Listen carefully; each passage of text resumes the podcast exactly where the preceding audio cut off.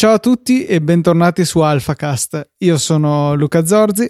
Io Matteo Alfarone. E io Alberto Alfa Zorzi. sì, abbiamo aperto questo podcast eh, tempo addietro parlando della Giulia, oggi parleremo di altre novità in casa Alfa, ma prima di tutto ci sembra dovuto un piccolo chiarimento, cioè spiegare perché, perché siamo, siamo, qui. Esatto. Eh, sì, ehm, tu sei vivo, quindi volevamo festeggiare la tua eh, sopravvivenza e a parte quello la ragione è molto semplice, che avevamo trovato un bel ritmo alternando Motorcast al saggio podcast e visto che io compaio in entrambi mi faceva comodo appunto mantenere una settimana uno e una settimana l'altro. Ecco quindi che si è rivelato necessario eh, duplicare la puntata di Motorcast e quindi anche questa settimana siamo nelle vostre cuffiette sperando di farvi cosa gradita. Sì, quindi è sempre colpa di. Non so, non, non è colpa di nessuno, niente. Volevo fare il simpatico, non ci sono No, riuscito. no, beh, è colpa, Nel è colpa di Luca che non, che non ha sincronizzato, non ha mantenuto sincronizzati i due podcast, chiaramente. Eh, eh, vabbè, non accetto questa- questo scaricamento di Questo barile. infamamento. Eh, passiamo invece alla novità che ha dato il nome ad AlphaCast, e cioè la nuova Alpha Stelvio. eh, anche in questo caso sono partiti dalla versione quadrifoglio. È il SUV tanto chiacchierato di Alpha che è stato finalmente presentato al Salone di Los Angeles e che segna il ritorno del marchio del Biscione anche oltreoceano. Ehm, interessante perché è una macchina particolare e mm, abbastanza carina esteticamente, da alcune angolazioni di più, da altre meno. Eh, intanto, non so, vogliamo fare una panoramica su quello che sappiamo di oggettivo, tipo dati riguardo alla macchina, e poi magari eh, diamo le nostre opinioni personali. Eh, beh, il SUV è nella classe media, se vogliamo, per quanto riguarda la denominazione europea. Per gli americani sarà un, un SUVettino piccolo, una, una City SUV. Eh, diciamo che è della classe Audi Q5, BMW X3, cose di questo genere. Eh, motorizzazioni previste saranno esattamente i motori della, della Giulia, quindi due diesel 150-180 cavalli, benzina penso che siano 180 e 280 cavalli. Comunque, sicuramente qua saranno i due diesel chiaramente a fare il grosso delle vendite. Eh, Come per la Giulia, come diceva Luca, la presentazione è stata fatta in realtà nella versione quadrifoglio, quindi anche il SUV si becca il suo 2009 6 cilindri AV biturbo da 500 e fischia cavalli, eh, che ne fanno un SUV che va da 0 a 100 in 3 secondi e 9. Sì, eh, da- davvero notevole. Poi chiaramente con le quattro ruote motrici è molto avvantaggiato nello scatto. A me la cosa che colpisce è, eh, la larghezza della macchina perché è larga 2,18 metri. e 18. Stavo No, andando no, no, a due cer- metri di... No, non è possibile. c'è così c'è scritto. Ma secondo è un refuso di stampa. no, anzi 2,16. 2,16. È un refuso di Sono- stampa, credo, perché c'è una misura allucinante. Stavo guardando la, la concorrenza. Sì, sì, no, non ha senso perché eh, è l'ingombro degli specchietti di una X3. Mi, mi pare penultima Cioè, serie. o- Ho cercato un'immagine O hanno tenuto nella larghezza gli specchietti, che però è una Eh, cosa appunto, stupida. stavo dicendo che è 2 metri e 9, quindi altri Ah, no, no. 7 centimetri. No, eh, mi, mi sembra Diciamo di che è, vaga- follia. è vagamente credibile che l'abbiano considerato con gli specchietti, al che sarebbe solo. Tra virgolette, sette- tra virgolette solo 7 cm più largo, qualcosa del genere, eh, non, non è pensabile che sia solo la carrozzeria perché una Lamborghini è larga poco più di 2 metri, quindi capiamo bene che è, un, è assolutamente un refuso di stampa. Sì, stavo andando a cercare anche la Q5 più o meno sulle stesse dimensioni, arriva vicino ai 2,10 metri, ma con gli specchietti, cioè la macchina in sé è 1,90 m, qualcosa del genere, c'è un'immagine che ha una risoluzione immonda per cui non riesco a vedere bene. Te, te cosa ci dici del- dell'estetica? Ti piace? No, anzitutto volevo capire una cosa. Voi com'è che la chiamate quest'auto? In che senso? SUV? No, no, eh, il nome come, Stelvio. come Stelvio pronunciate? con la E chiusa, come è No, corretto no, perché, pronunciare. no, perché io, eh, Io la chiamo Stelvio Stelvio, poi io dico Stelvio, però fa niente. No, vabbè, l'estetica onestamente non c'è molto da dire, cioè, basta guardare una Giulia e ingrandirla e inciccionirla un, un pochino. Sì, delle due pastiglie di proteine, qualcosa, e sei, sei, sei lì. Ehm, la parte che probabilmente mi piace di meno da quello che si vede, forse quello. Perché me l'hai fatto notare un po' tu, Alberto? È un po' quel dietro che sembra vuoto, che gli manchi qualcosa e che. Sembra piccolo potrebbe... lo stemma, non so. Eh... Sì, lo, la, la, sensazione è che è il piccolo stemma, ma credo che beh, lo stemma sia delle dimensioni giuste, sì, forse proprio il resto. il resto che è, è vuoto e vuoto e grande il resto, magari qualche linea, qualche curvatura poteva cambiare qualcosa in effetti, quello sì. Da, da dire, però beh, questo non la rende brutta, anzi nel senso beh, per me rimane comunque una bella macchina come lo era la, la Giulia. Uh, sui 2,16 metri ho un po' da ridire, nel senso spero anch'io che, sia, che, non sia vero, uh, però credo che con questo... Sì. Stavo guardando, scusami, le proporzioni secondo questo articolo. Larga, lunga 4,68 m, ci sta. Larga 2,16 m, quindi la metà di quanto è lunga. Sì. E alta Decisamente no, si, si vede a occhio che non possono essere quelle le proporzioni. Sì, sì, vabbè, sicuramente è un errore, quello sì. E, però dal punto di vista del tipo di auto che, ho, che hanno fatto, in effetti io credo che era era anche giusto, era anche ora che Alfa facesse un SUV di queste dimensioni, perché cioè, se quello che, almeno da quello che sembra è che stiano tentando di mh, ritornare, di rinascere dalle ceneri e credo che così mettendo comunque ampliando anche un po' quello che è la, la, il loro listino è, è sol- tutto di guadagnato secondo me. Sì, sì, non, non, non, esiste che un marchio che soprattutto poi nel, che vada un po' verso il lusso barra sportività come vuole darsi aria Alfa Romeo non, non abbia un SUV perché mh, qualsiasi concorrente ce l'ha, fanno grandi numeri di vendita, immagino anche grande utile, non, non, non, era pensabile insomma che Alfa se la tirasse a quel punto con la sportività da non avere un SUV quando eh, ce l'ha BMW c'è la Maserati, c'è la esatto, Bentley, eh, c'è la Jaguar, cioè non, non, avrebbe avuto alcun senso. Insomma, chiaro che è un po' il classico appassionato, è il SUV così, però c'è la Porsche, ecco, ce la possiamo mettere via una volta per tutte. Queste sono le macchine che, peraltro, forse, come abbiamo detto altre volte, permettono ai marchi di rimanere in vita e poi a lato, eh, nel piccolo delle vendite della gamma, fare delle macchine più, più carine, più sportive come piacciono agli appassionati. A me sì, un dettaglio sì. che fa impazzire sia di questa che anche della Giulia Quadrifoglio è la disposizione degli scarichi, cioè con eh, il quadruplo scarico dove i due più esterni sono più bassi e gli interni un pelo più alti, quasi a formare una sorta di triangolo basso. È un, una piccolezza che a me piace tantissimo. È un, un... è un, errore di progettazione che poi si sono trovati essere. essere sì, hanno messo un supporto troppo basso e ormai l'abbiamo fatta così chiuso. Da un errore della costumista nasce. Esatto. Eh, il dettaglio simpatico è che è stata presentata negli Stati Uniti, per cui nell'immagine la, la targa finta con scritta Alfa Romeo è delle dimensioni americane, cioè è stretta e un po' alta.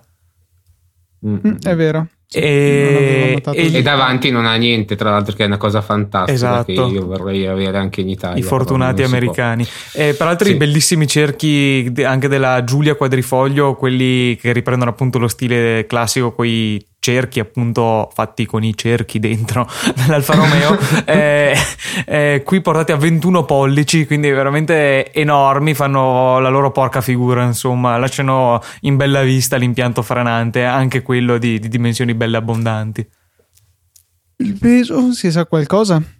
Io non ho letto niente a riguardo, mm, anche perché in realtà gli articoli che ho visto sono usciti prima della presentazione ufficiale stessa, che era alle sei e mezza di questa sera, ma è già dal primo pomeriggio che ho visto articoli con foto, e non so se liccate o fatte uscire comunque prima della presentazione al salone. Fatto sta che di peso non, non ho visto parlare, magari ne sapremo di più nei, nei prossimi giorni, insomma. Ecco, questo credo che sia tutto quello che possiamo dire in realtà sulla, sull'Alfa Stelvio perché appena appena stata presentata i dettagli non, non sono ancora molti uscita in strada, messa in strada fra 12 anni. Come sì, sì, 2047. Eh, vediamo se riescono a ripetersi. Peraltro, si cominciano, almeno io comincio a vederne di Giulia in giro, non tantissime, però sì, qualcuna di più. Non quadrifoglio, immagino. Eh, no, decisamente no, niente del genere. Immagino sia state tutte diesel, eh, probabilmente la maggior parte del motore base, eh, però insomma, vederne qualcuna è già qualcosa. Peraltro, dopo mille e mille mh, mm, smentite da parte di Alfa Romeo, convintissimi che non avrebbero mai e poi mai fatto la versione station, eh, in realtà sembrano esserci delle aperture, non si capisce quanto ufficiali quanto ufficiose. Eh, fatto sta che appunto nella scorsa settimana si sono visti numerosi articoli che riportavano appunto questa notizia di una eh, Giulia Sportwagon, riprendendo la nominazione delle, delle giardinette di Casa Alfa, eh, per eh, l'anno prossimo, il 2017. 7. Eh, noi l'abbiamo già detto più volte che a noi pareva molto molto stupido non, non fare una versione wagon, soprattutto per l'Italia, la Germania, altri paesi europei in cui si vendono molto. Eh, forse Alfa ci ha dato ascolto, vedremo insomma. Un'altra cosa che eh, avevo notato e che non abbiamo citato invece, scusami, della Stelvio, è il, il, fatto che sarà disponibile anche con sola trazione posteriore, a differenza magari dei primi SUV che comunque avevano la trazione integrale permanente, se non sbaglio, mentre adesso eh, sempre più spesso è disponibile almeno in opzione la trazione su due ruote sole, generalmente davanti. Qui eh, condividendo con la Giulia, presumo il telaio, eh, è stato scelto di mantenere la trazione posteriore e la stessa trazione integrale in realtà è normalmente totalmente posteriore e quando cala l'aderenza invece viene trasferito fino al 60% della coppia alle ruote anteriori superiori. Sì, in realtà sulla sua concorrenza diretta non penso che esistano versioni a due ruote motrici, in genere sono per le suvettine molto piccole o comunque più piccole che, che c'è l'opzione sulla trazione anteriore, quindi in realtà questa penso che sarà un po' una, un'esclusiva se vogliamo rispetto alla sua concorrenza, che comunque mh, ha totalmente senso visto che il 90% dei SUV vive la maggior parte del, della sua vita in città o comunque non in situazioni in cui serva un SUV, quindi risparmiare un po' di peso e probabilmente un paio di migliaia di euro euro no, non fa male, insomma. In realtà eh, ho appena visto la Q5 sicuramente è disponibile a ah, due sì? ruote motrici. Non avrei sì. proprio detto, mi, mi, cogli in fallo, ma ero convintissimo che non esistesse. Della BMW sono Però comunque ante, ante, anteriori comunque. Cioè, e anche la X3. Anche la X3, la X3? posteriore. Sì. Non, assolutamente non sapevo. Sapevo della X, eh, X1 che adesso è diventata da, prima c'era solo posteriore e adesso è diventata solo anteriore, la non quattro ruote motrici, ma di quelle più grandi non pensavo, ecco, mi, mi hai corretto proprio in diretta. Molto bene, questo mi, mi riempie di gioia. Teo, dicevi qualcosa forse sulla... Ah, sì, sulla, sulla familiare, perché nel senso, ragazzi, l'Alfa deve portarsi avanti e recuperare gli anni persi finora. Uh, deve avvicinarsi ai marchi tedeschi, ma deve fare qualcosa per superarli. Quindi non può non fare una versione station wagon della, della Giulia. Cioè, eh, come avevamo già detto, è una cosa assolutamente stupida. Sì, cioè de- deve, deve, eh, ampliare cioè, la gamma. Non si, peraltro, non è una versione assurda di nicchia, cioè è la, la versione station di una berlina, cioè è proprio la più classica delle configurazioni. Sì, sì, assolutamente. Cioè, è una cosa che andava, cioè, andava fatta, non dico magari subito, ma, ma quasi. Adesso magari presenteranno la versione cabrio della Stelvio tipo, per, tipo la Evoque. sì, per stupirci tutti improvvisamente. A due posti secchi. Sì, e, e dietro tipo, cabrio, e, e, i posti dietro come li sostituiscono? Perché comunque c'è, c'è il posto dietro, tipo una vasca, una Iacuzzi dietro. Sarebbe da sottoval- Sembra che ci stiamo abbastanza avviando verso come quando su Top Gear facevano tipo le, limus- le limousine che a me piacevano molto, insomma, mezzi di fortuna. Sì, pro- progetti improbabili. Ecco, Motorcast e i progetti improbabili. Magari potremmo aprire una nuova rubrica una volta al mese. Ci penseremo.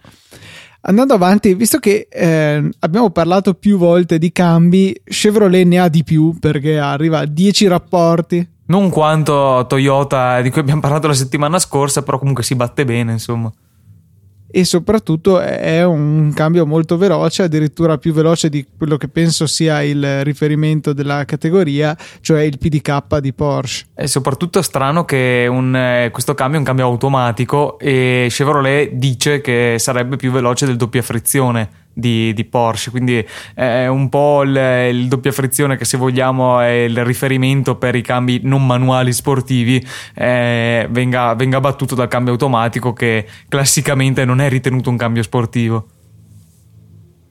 Eh, infatti è, è, interessante che venga da Chevrolet, che insomma non è un marchio che in realtà a parte eh, qualche macchina non, non, lo associo ecco, con una grande sportività. Eh beh, però diciamo che dal punto di vista dei cambi automatici dovrebbero avere un po' più di dimestichezza, cioè loro già in passato usavano quasi esclusivamente quel tipo di cambio. Sì, fine. erano dei cambi allucinanti per quello di automatici. Però, però sì, sì, cambi allucinanti, sì, però comunque... In termini di anni di esperienza ne hanno alla grande, sì. Sì, sì. Non so quando hanno cominciato a montarli, forse negli anni 40, diffusamente. Forse 50. 50, qualcosa del genere, credo, sì. Quei cambi con le levette. È un nome che mi viene in mente. Cambi con le levette, Teo, dicevi? Sì, cambi con le levette sul volante, cioè sono, sono quelli. Ah, sì, sì, quelli dietro al piantone. Sì, sì, cose orripilanti. Le fanno tipo tre, due o tre marce, cioè tre o tre, due o tre marce fantastici proprio. Sì, sì, sì, anche, cioè, esistevano effettivamente cambi a due marce, cioè qualcosa allucinanti, tipo piano e veloce, tipo le, le marce del tagliaerba. Le, peppe, le pepperego, io ce l'avevo. No, sei le, lepre e tartaruga sul, esatto. sulla falciatrice, ecco uguale. O comunque ragazzi ho una memoria incredibile perché nel 39 è stato introdotto il cambio High Dramatic della General Motors che è stato poi diffuso abbastanza negli anni 40 sulle vorrei... Oldsmobile e le Cadillac. Beh, ba- non vorrei dirti te. ma si chiama, si chiama High Dramatic anche quello, del, anche quello nuovo, è una nuova versione dell'High Dramatic, cioè è la prima riga dell'articolo, non volevo smontarti subito. Ah, oddio. Eh, lui, lui sì, era, era saltato al punto vero, saliente e aveva completamente saltato il resto dell'articolo. Ah. Facciamo finta che questo non sia mai successo. No, peraltro, invece, eh, ho aperto e ho fatto caso solo ora alla foto di copertina in cui c'è la leva del cambio. E come Audi, eh, questo qua della Chevrolet ha quel fastidiosissimo sequenziale che ingrana spingendo e scala tirando, cioè contro ogni buon crisma dei cambi sequenziali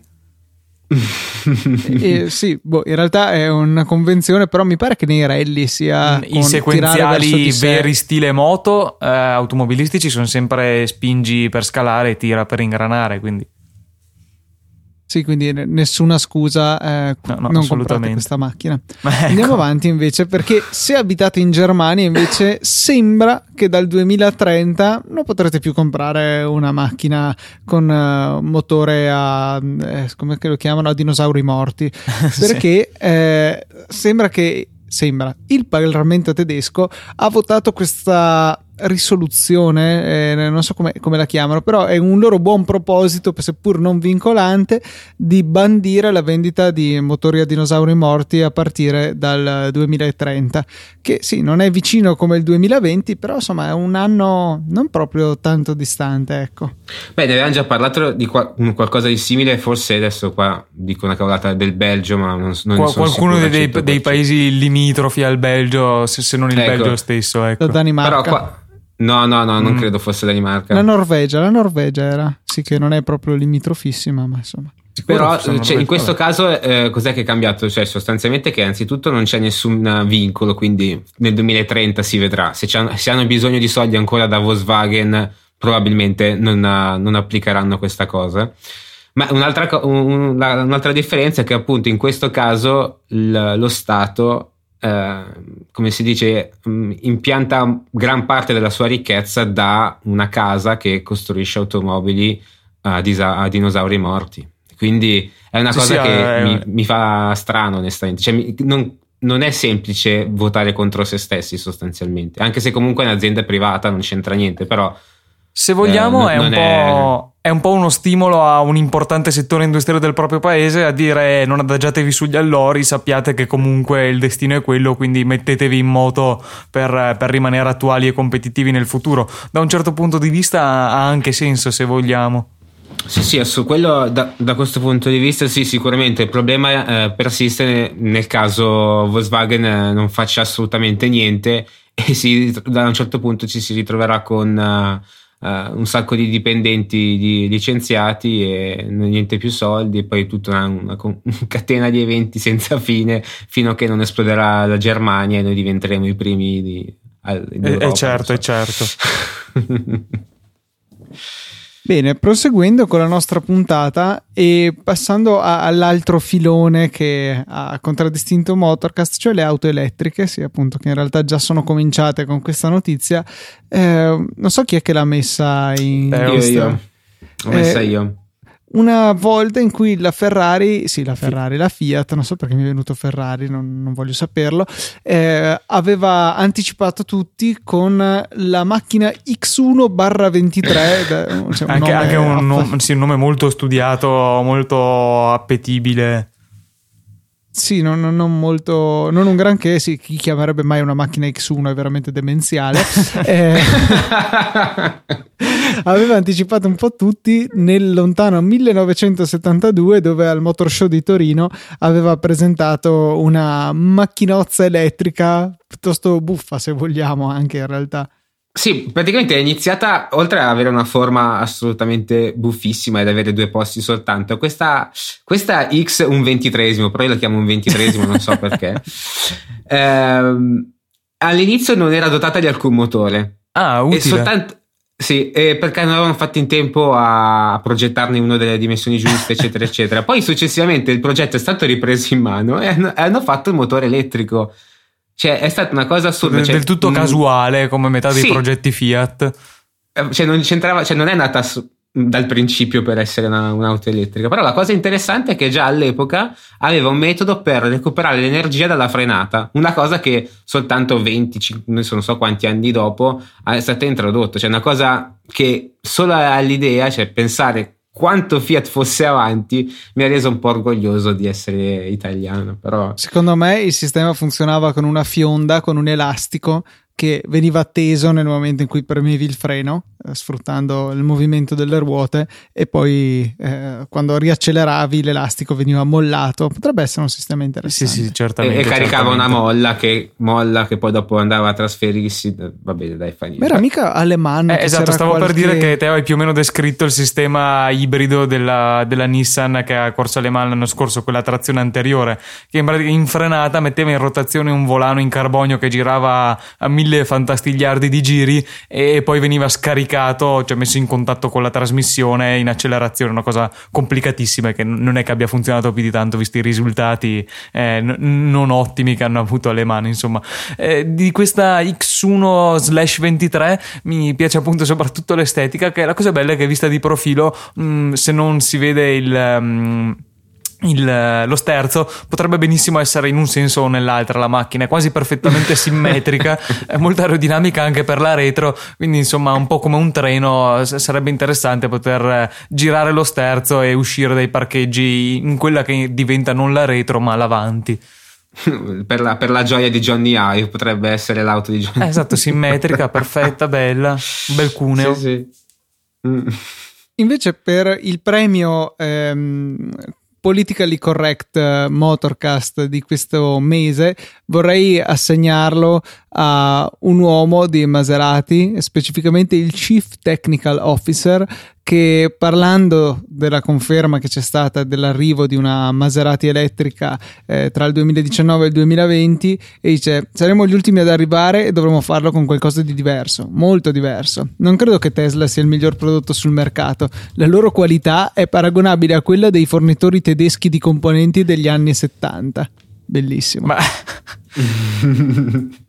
per cui no, niente, così era un modo simpatico per dare questa notizia che eh, ci è arrivata da Twitter, in realtà da Giuseppe. Peraltro fa un po' ridere Maserati che critica la qualità costruttiva quando essa stessa, pur definendosi o essendo eh, un brand di lusso, in realtà, come abbiamo più volte detto, come qualità degli interni non eccella. Ecco, quindi ehm, andare a stuzzicare Tesla, che per quanto anch'essa non è che eccella particolarmente, però ecco, dà un po' del, del cornuto venuto al, al bue, ecco. Sì, però diciamo che essendo un marchio italiano può anche un po' tirarsela per questo, cioè come siamo fatti noi. Alla fine cioè, credo che comunque gli interni del, delle Maserati, per quanto possano essere brutti, siano più belli del, delle Tesla. Cioè, non, qualitativamente parlando, intendo. Eh, non so, do- dovremmo fare un, un, confronto diretto. Rinnoviamo per l'ennesima volta l'invito a Maserati e Tesla. Portatecene due fuori casa e saremo felici di comparare e stabilire il vincitore. Tra l'altro, normalmente siamo in tre posti diversi, per cui dovranno fornirci tre macchine a testa. Sì, sì, tre coppie di macchine, chiaramente. Ah, ok, cioè, fantastico, questa non ci avevo pensato. Sì, potrebbero farlo in effetti e anche a lungo termine perché così possiamo vedere se la stoffa, il tessuto e la pelle si rovini col tempo. Eh, chiaramente, perché no, non possiamo fare un giudizio superficiale come quelli che fanno la recensione dei telefoni dopo tre ore che ce li hanno, no? Ah, veramente imbarazzanti.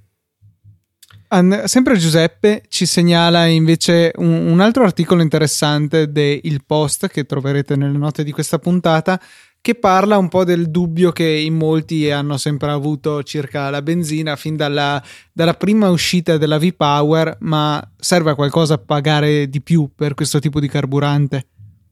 Sì, la V-Power e tutte le, le benzine premium dei, dei vari eh, produttori è sostanzialmente una benzina a più alto numero di ottani, che cosa che non saprei definire in termini scientifici precisi, eh, fatto sta che è un, una qualità della benzina che ne permette un um, impedisce maggiormente il fenomeno della detonazione nel, nel motore, eh, nella fase di combustione. E quindi questo teoricamente permetterebbe di avere un motore più tirato, più spinto, senza rischiare appunto il fenomeno della detonazione.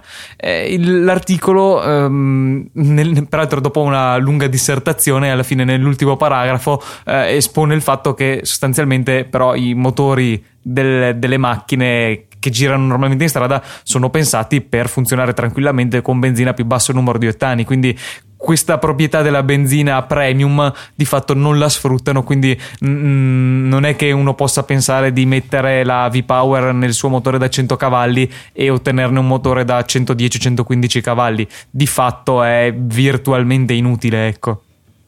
Volevo un attimo solo eh, chiarire il concetto di ottano perché così da quello che eh, ricordo è semplicemente un indice della resistenza alla detonazione delle, dei carburanti. E mh, in particolare è una scala convenzionale che va da 0 a 100 e se non sbaglio per convenzione si attribuisce all'N-eptano un numero pari a 0 e invece all'iso-ottano che è il 224 trimetilpentano un numero di ottano pari a 100. Io ho chiuso un attimo le orecchie in questo, in, negli ultimi 10 secondi.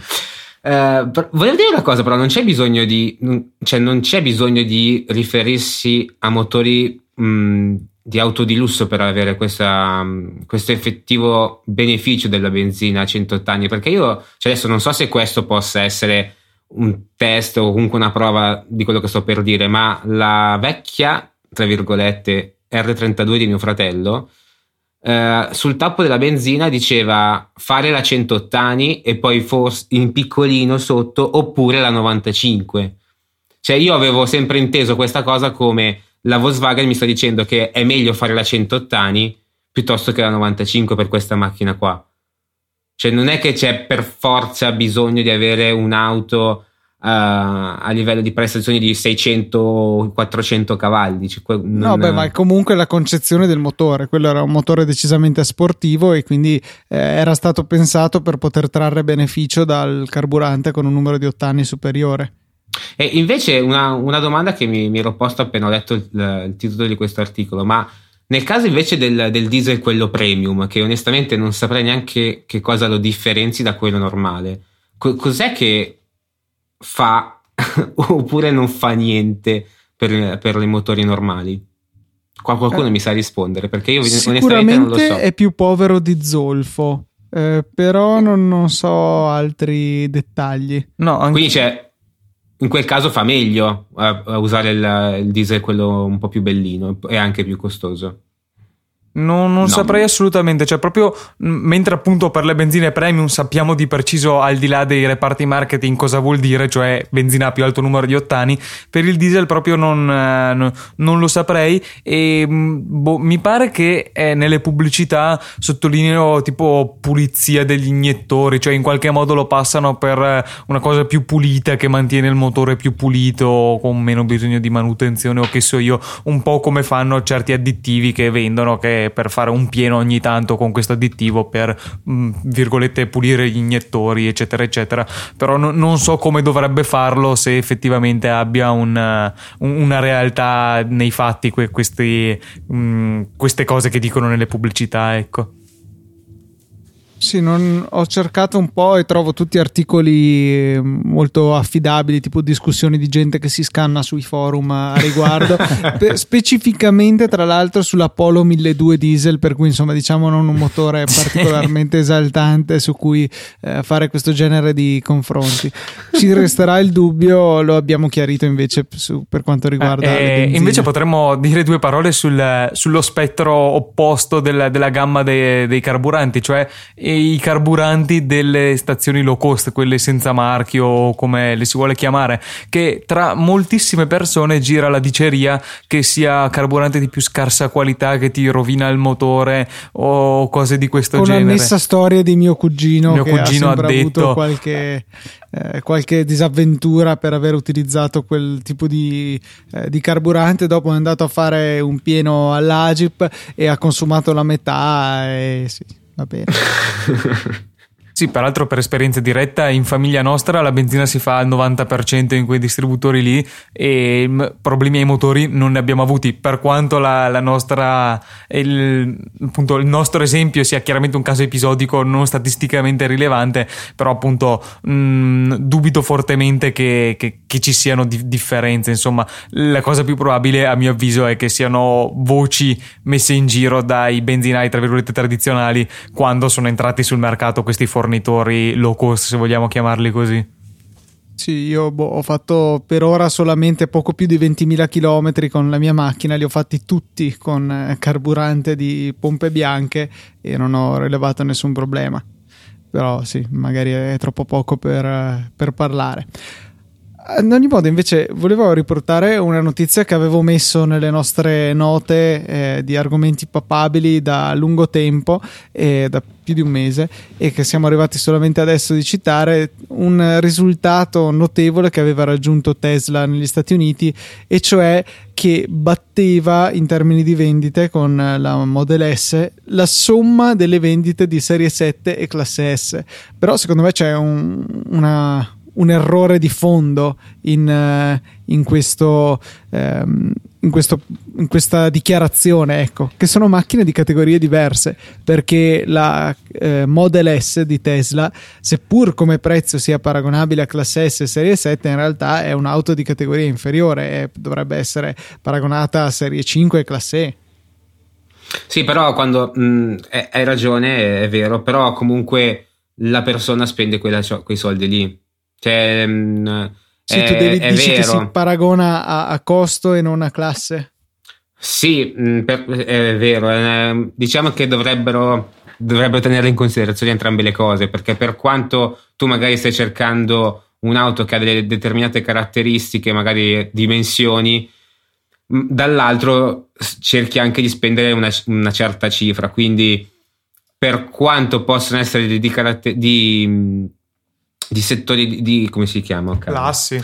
Di classi diverse. Mh, mm, il prezzo secondo me è ancora molto importante, non, non, non, credo che sia così sbagliato a priori, anche perché comunque stiamo parlando di, eh, cioè tra, serie, tra, la sola serie 7 e la Model S cioè stiamo parlando di 300% di vendite in più, quindi non è che è, è poco, cioè non penso che questo, questi numeri mh, mm, stiano soltanto per il fatto che è una classe inferiore.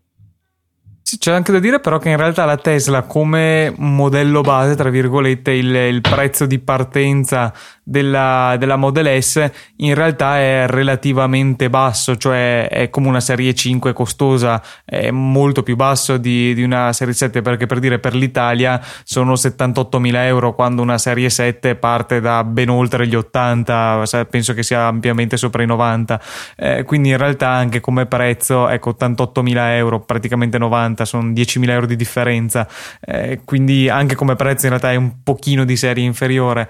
Eh, però se vogliamo d'altro canto eh, macchine di serie inferiore ci sono in, in quella classifica di vendita eh, riportata nell'articolo e sono tutte che vendono molto meno della Tesla, eh, anche macchine più economiche, eh, quindi insomma comunque i complimenti glieli possiamo fare alla Tesla. Decisamente sì. Come possiamo fare i complimenti a quelli di The Grand Tour, gli ex Top Gear, per la loro trovata pubblicitaria che ho trovato geniale, che ho scoperto grazie alla segnalazione di Giorgio su Twitter, e cioè utilizzare delle Prius nell'unico modo accettabile, così eh, lo, lo, definiscono loro, cioè schiantate contro dei pali o che escono dal, dal cemento, del, dal, dalla pavimentazione stradale, con scritto Grand Tour sulla fianca affiancata ancora una volta dei geni. Sì, sì, ehm, adesso ovviamente noi eh, li, riferiamo sempre al vecchio Top Gear qua, la, sicuramente le persone che ci lavorano dietro sono, non sono le stesse, però eh, sono queste idee sono quelle che ci piacciono e che ci fanno sorridere e, solta- e continuano a creare hype da quando, da quando, ne parliamo. Io non vedo l'ora di vederlo, ragazzi. Cioè, non so, ogni, ogni volta aumenta la mia voglia di vederlo, ma a quanto pare dovrò aspettare a dicembre. Esatto, sì, perché no? Allora, come saprete, è una serie che è di proprietà di Amazon e sarà trasmessa in streaming a partire dal 18 di eh, novembre, quindi manca veramente poco. E mh, sarà disponibile settimanalmente sui, negli stati dove c'è Amazon Prime Video, che per adesso, se non sbaglio, sono Stati Uniti, Regno Unito, Germania, Austria e forse un altro stato europeo. Eh, però hanno annunciato giusto oggi che eh, a partire da dicembre, almeno questo show, poi da vedere tutto il resto di Amazon Prime Video, sarà disponibile in tutto il mondo, per cui sarà interessante vedere come funzionerà e quindi probabilmente dovremo solamente per le prime due puntate ricorrere a modi, mm, cioè aspettare che cadano dai camion i, i, i Blu-ray con sopra ehm, The Grand Tour. Sì, sì, esatto. Beh, aspetteremo, non so. Io penso di aspettare fino a dicembre. Tu mi, mi parli di camion, eccetera, non lo so. Io penso che, che, sì, mi metterò dove di solito cadono i film dai camion. E dei to- okay. dove passano i eh, torrenti di solito. Sì, sì, sì, che, che, sempre trasportano nelle loro acque i, i, film caduti dai camion. Sarà interessante più che altro, cioè secondo me io non penso che vogliano estendere, eh, qui usciamo un attimo dall'ambito motoristico, eh, vogliano estendere Prime Video come si chiama tutto il mondo perché penso che l'avrebbero mm, pubblicizzato un po' più esplicitamente, ecco, che, che dire che The Grand Tour sarà disponibile. Eh, Anche punto... perché il problema poi, eh, cioè non sono è, loro, sì, è sicuramente copyright. non con The Grand Tour, è solo solite rogne di copyright sono. Quindi, eh, non so, mh, mm, quello che ipotizzo io è che rendano disponibile specificamente The Grand Tour magari agli, ai possessori di account eh, di Prime, ecco. Eh, quindi sarebbe, sarà interessante appunto capire eh, anche fisicamente come lo, lo, si potrà fruire insomma perché qua non c'è un'app eh, Amazon v, Prime Video eh, non so potrebbero fare un player su Amazon comunque sarà abbastanza strano vedremo come, come la tirano fuori la cosa sì, io spero che facciano questa cosa qua, nel senso mh, mm, chiunque ha l'account Prime potrà vederlo, eh, perché, perché, onestamente non voglio ricorrere troppo a metodi alternativi, mi piacerebbe vederlo come giusto che sia. Legittimamente. Esatto. In chiusura volevo segnalarvi come passare il tempo magari a scegliere dei regali di Natale imbarazzanti. Eh, molti di voi conosceranno il sito AliExpress che è diciamo la faccia occidentale di Alibaba, questa specie di Amazon gigante cinese dove si trova di tutto, letteralmente di tutto, a prezzi ridicoli per lo più con spedizioni gratuite. Lente, ci mettono un mesetto ma arrivano. E ho trovato delle perle mica male, tipo il eh, a sfondo motoristico, la luce del portatarga posteriore che oltre a essere colorata proietta al suolo eh, delle scritte. Ho visto quello di BMW con la scritta M, con la scritta BMW, delle tamarrate devastanti, oppure sì, il terzo stop sostituito anche lì con la scritta M terrificanti, per cui magari andate a vedere su AliExpress potreste trovare degli accessori ignoranti per fare qualche scherzo, anche perché i prezzi sono irrisori. Questo coso del portatarga costava 13 euro, per cui insomma niente di clamoroso per una stupidata molto potente. Sì, per un bello scherzetto. eh, però in chiusura di puntata proprio una notizia del, dell'ultimo minuto, il, sempre parlando di Tesla, l'aggiornamento software dell'anno prossimo, del mese prossimo della P100D farà scendere lo lo 0-100, più precisamente lo 0,60 miglia all'ora, a 2 secondi e 4. Madonna, queste cose qua, cioè, madonna mia, vabbè. Provate a dirlo ad Audi se, o anche a BMW se riescono a fare una roba del genere. Mi piace molto il sottotitolo di Roden Track dove appunto stavo leggendo la cosa eh, che dice il aggiornamento software eh, del prossimo mese della Tesla P100D la renderà più veloce di just about anything, più o meno qualsiasi cosa. Ok, questo ci porta in conclusione della 44esima puntata di AlphaCast. Eh, ricordiamo i contatti? No, no io no. non voglio. No, no sciopero dei contatti. Quindi, no, dai, ragazzi, trovateveli man... da soli, ormai no, siete ragazzi, grandi. Mandateci una mail a motorcast.podcast.it oppure hashtag su Twitter. Uh, ah, con, hashtag su Twitter, hashtag proprio è il nostro Twitter. hashtag. Hashtag su Twitter. Sì, proprio hashtag vabbè no, dai hashtag Motorcast su Twitter è perfetto perché così gli arriva una, se non sbaglio una mail a Luca e eh, poi no, una, ta- notifica, una, una notifica. notifica. E poi a me ogni ta- io ogni tanto guardo a guardarle, mi, eh, scrivete cose molto molto interessanti e vi consiglio di continuare a farlo perché così almeno vedo anch'io queste cose, grazie. Eh, oppure vi ricordiamo i nostri account eh, personali come sempre at albiz94 at lucatnt e at teobiondo91. Esatto. Questo direi che ci porta veramente alla conclusione quindi un saluto da Luca. Da Matteo. E da Alberto.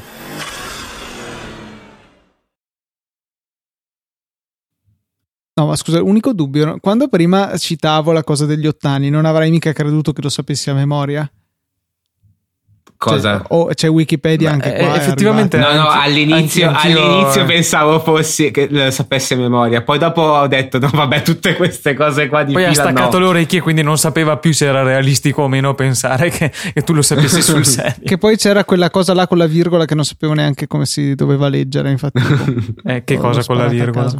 C'era il 2, 3, 5 metano qualcosa, non so. Ah, ok.